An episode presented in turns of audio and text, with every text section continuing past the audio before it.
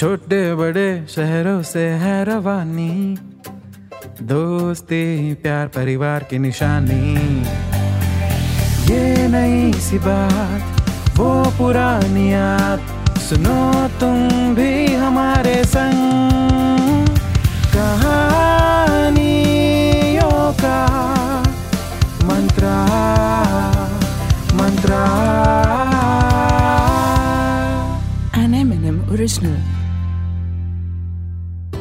हाँ जी कहते हैं माँ बाप के बाद घर का कोई सदस्य अगर आपका ख्याल माँ बाप की तरह रख पाता है तो वो होता है आपका बड़ा भाई या आपकी बड़ी बहन। बड़ा भाई हो या बड़ी बहन, दोनों ही अपने छोटे भाई बहनों के लिए कुछ ज़्यादा ही ओवर प्रोटेक्टिव भी होते हैं। इन दोनों ही केसेस में बड़े भाई और बड़ी बहन का आप पर पूरा हक जताना या आपको सबके सामने छोटा साबित करना मिडिल क्लास फैमिलीज़ में एकदम कॉमन है। और ऐसी ही है हमारी कहानी। आदाब, मेरा नाम है रूहान। वैसे फैमिली की एक टांग हैदराबाद में भी है, मगर अब्बू के कपड़ों का कारोबार यहीं नागपुर में सेट है। तो हमारी फैमिली भी यहीं सेटल है।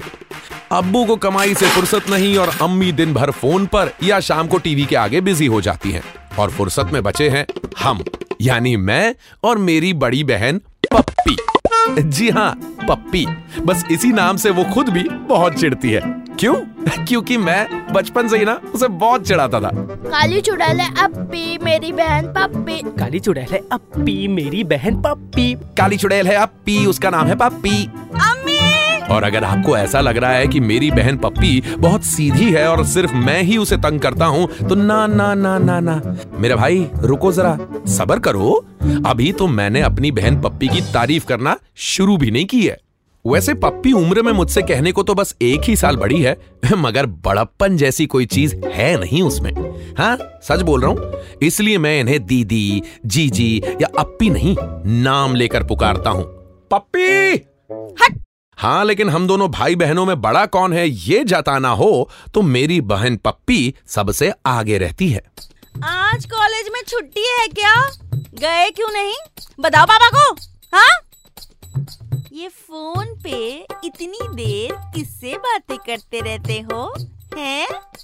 आज कॉलेज से आने में इतनी देर हो गई हाँ? बस, हो गई पढ़ाई, इतनी जल्दी? आज भी एक्स्ट्रा क्लास मगर किसके साथ, हैं? दम वालों की भी नाक में दम कर दे, ऐसी है मेरी बहन, पप्पी। मगर मैं भी कम नहीं था। बचपन से ही मुझे अपनी बहन को तंग करने के नए नए आइडियाज़ रोज आते रहते थे। कभी फ्रिज में रखी उसकी फेवरेट चॉकलेट या आइसक्रीम खा लेना।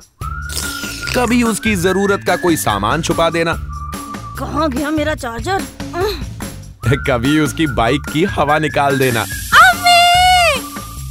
उसके नए कपड़ों पे इंक से दाग लगा देना। और जब वो नेल पेंट लगा रही हो उसे पीछे से धक्का देना। और जिससे वो सबसे ज़्यादा डरती थी यानी उसके महँगे महँगे मेकअप के सामान को बर्बाद कर देना। लेकिन ये सब करने के बाद भी ना मेरा मन नहीं भरता था। तो उसकी चोटी पकड़ के खींच के भाग जाता था। बेचारी पप्पी मुझे दौड़ाती थी मगर कभी पकड़ नहीं पाती थी। मुझे भी बड़े मज़े आते थे। मगर कहते हैं ना, वक्त और हालात हमेशा एक जैसे नहीं होते। कुछ सालों बाद मैंने भी कॉलेज की पढ़ाई शुरू कर दी और कॉलेज में मुझे एक लड़की पर क्रश हो गया। उसका नाम था खुशबू। वाह वाह वाह वाह क्या खुशबू थी उसकी। कुछ हफ्तों बाद मुझे पता चला कि उसका घर मेरी कॉलोनी के दूसरी तरफ़ है और मेरे अब्बू की तरह उसके अब्बू का भी कपड़ों का कारोबार है। और उनकी बिज़नेस राइवलरी की वजह से मेरा खानदान खुशबू के खानदान को बिल्कुल भी पसंद नहीं करता। मगर मेरे प्यार का पंछी तो अब उड़ान भर चुका था, जिसे अब बस खुशबू के घोंसले में ही अंडे देने थे। उसको पटाने का, उसको रिझाने का प्लान मैं बनाता रहता था, लेकिन कभी अपने दिल की बात उसे कह नहीं पाया। डर लगता था कि कहीं मेरे या उसके घर वालों को पता चल गया तो हमारे खानदान की business rivalry world war three में कन्वर्ट हो सकती है। और खुशबू की नज़र में मेरी इज़्ज़त का भजिया हो सकता है। इन सब ख्यालों के बीच एक दिन मैं खुशबू की इंस्टाग्राम प्रोफ़ाइल को स्टॉक कर रहा था। संभल के जूम कर करके खुशबू की एक एक फ़ोटो को निहार रहा था कि तभी सीन में ताड़ुका की एंट्री हुई। हाँ। मेरी बहन पप्पी। उसने एक झटके में मेरा फ़ोन मेरे हाथ से इतनी स्पीड में छीना कि कुछ सेकंड्स के लिए तो मुझे समझ में नहीं आया। अरे, फ़ोन कहाँ गया? ये क्या हो गया?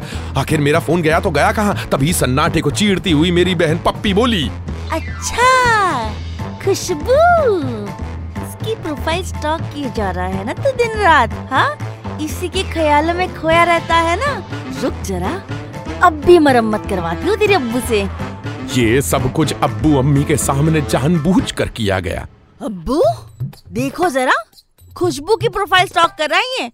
आपके दुश्मन की बेटी है ये। उस दिन अब्बू ने मुझे मार मार कर सलमान खान बना दिया और जिसके बाद में शाहरुख की तरह रोया।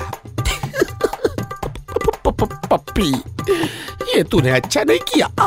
और पप्पी उस कुल्टा ने मुझे मार खाते देखा चैन की सांस ली और धमकी देकर बोली देखा बच्चों अब आया ना लाइन पे।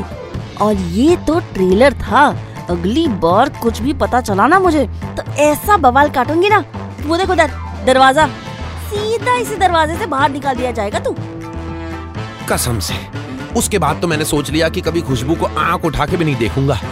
मगर मेरी घर में पिटाई की खबर मेरे दोस्तों के ज़रिए खुशबू तक पहुँच गई। मुझे लगा अब वो अगली बार देखेगी तो पक्का मुझसे मुँह फेर लेगी, या हो सकता है मेरा मज़ाक भी उड़ाए, लेकिन कुछ अलग ही हुआ।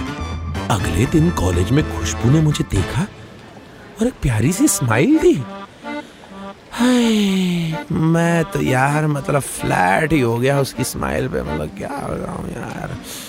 दिल में एकदम ज़ोर ज़ोर से एकदम टिक टिक टिक टिक टिक टिक ऐसे फुल बीट्स पे काचा बादाम काचा, ऐसे एकदम ज़ोर ज़ोर से बजने लगा।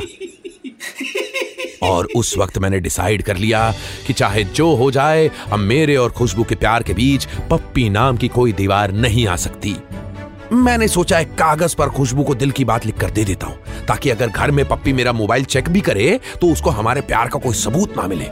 मैंने अगले दिन कॉलेज जाकर कागज़ पर अपने दिल के वो तीन शब्द लिख डाले आई लव यू खुशबू।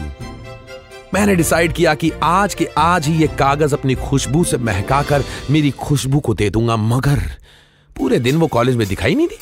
पता चला कि वो आज कॉलेज आई नहीं थी धत्तेरी की। तभी मेरा कुकड़ी दोस्त दौड़ता हुआ आया और बोला, ए भाई जल्दी चल लैब में प्रोफेसर और असिस्टेंट के बीच में मारा मारी हो गई है। हम सब एकदम वहीं बैठे हुए तो भागे उधर। और इस बीच में कब वो कागज़ का टुकड़ा चार फोल्ड मार कर मैंने अपनी जीन्स की पिछली पॉकेट में रख लिया, मुझे पता ही नहीं चला। मैं घर आया, कपड़े बदल के बैठा ही था कि मुझे याद आया कागज़ का टुकड़ा? कहा गया हो मैं भाग के अपने कमरे में रखे अपने बैग को चेक करने लगा कि तभी उधर से पप्पी, मेरी बहन, उस कागज़ के टुकड़े को लहराते हुए मेरे सामने प्रकट हुई और बोली, रूहान, क्या ढूंढ रहा है तू? हाँ? कहीं ये वाला पेपर तो नहीं है? मेरी तो साँसें रुक गई। पसीने की एक बूंद मेरे माथे से एकदम स्लो मोशन में टपकी और ऐसी आवाज़ आई जैसे पूरे कमरे में ना सैलाब आ गया हो। शरीर का एक एक रोंगटा खड़ा हो गया। पप्पी ने पलक झपकाई और उतने में मैं उसकी नज़रों के सामने से गायब। पप्पी भी हैरान होकर बोली है? कहा गया? डर के मारे भाग गया लगता है। मैं आऊँ तुम्हारी शरण में नीचे देखो। अरे अरे ये क्या कर रहे हो? हाँ अभी तो मैंने अब्बू को पेपर दिखाया भी नहीं है। हाँ अभी तो मैं जा रही हूँ। नहीं अपी नहीं अपी प्लीज़ मुझे माफ़ कर दो मुझे बचा लो अपी हैं? अपी हाँ आसमान से सीधा ज़मीन पे आ गए तुम तो। मुझे मेरे गुनाहों का ज्ञान हो गया है मुझे माफ़ कर दो अपी एक शर्त पर बस वो दिन था और आज का दिन। अम्मी अब्बू को लगता है कि उनका बेटा रूहान बहुत बदल गया है, क्योंकि मैं अपने साथ साथ अप्पी के हिस्से का भी काम करने लग जाता था। जैसे घर के जाले साफ़ करना, स्कूटी धोना, बर्तन धोना अप्पी को पानी पिलाना, चार्जर, मोबाइल रिमोट उठाकर देना, हाथ दबाना, पैर दबाना अप्पी के लिए नूडल्स बनाना, मम्मी के सामने अप्पी की तारीफ़ करना, फ्रिज में पानी की बोतल भर के रखना, हमारी बड़ी अप्पी को घुमाने ले जाना, अपनी पॉकेट पनी से उसको मोमोज और पानी पूरी खिलाना और घर का कचरा बीन कर बाहर फेंक कर आना। तब से लेकर आज तक वो कागज़ का टुकड़ा ना अब्बू को दिखाया गया ना ही मुझे वापस किया गया। बस उस कागज़ के टुकड़े की धमकी दे देकर आज भी वो मुझे अपना गुलाम बना के रखती है। मेरी प्यारी काली चुड़ैल वाली पप्पी। रूहान? नहीं नहीं म, म, म, मेरा मतलब आ, आया पी।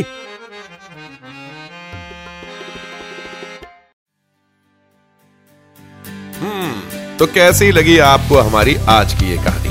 ऐसी ही कहानियाँ सुनने के लिए आते रहा करिए एम एन एम टॉकीज पे। ये है कहानियों का मंत्र। N M original.